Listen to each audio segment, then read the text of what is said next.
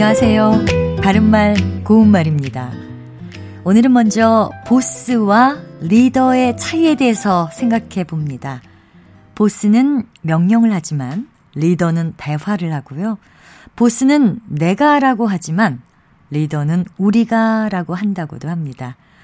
위에서 군림하면서 성과를 요구하는 보스보다는 솔선수범하고 함께 만들어가려는 리더를 사람들이 더 따르게 되는 것은 인지상정이겠죠.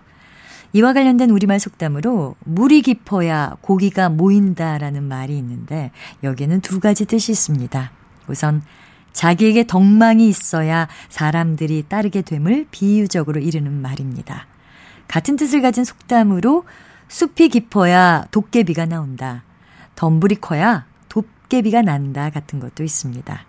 또 두 번째 뜻은 일정한 바탕이나 조건이 갖추어져야 그것에 합당한 내용이 따르게 됨을 비유적으로 이르는 것입니다. 앞서 말씀드린 비슷한 속담들 외에도 숲이 커야 짐승이 나온다 같은 것도 있습니다. 아랫사람이 자기를 위해 일한다고 생각하는 윗사람, 그리고 문제가 생겼을 때 자기는 숨고 아랫사람들을 방패막이 삼아 앞장 세우는 그런 윗사람이 없는 사회가 됐으면 하는 바람 가져봅니다. 바른말 고운말 아나운서 변희영이었습니다.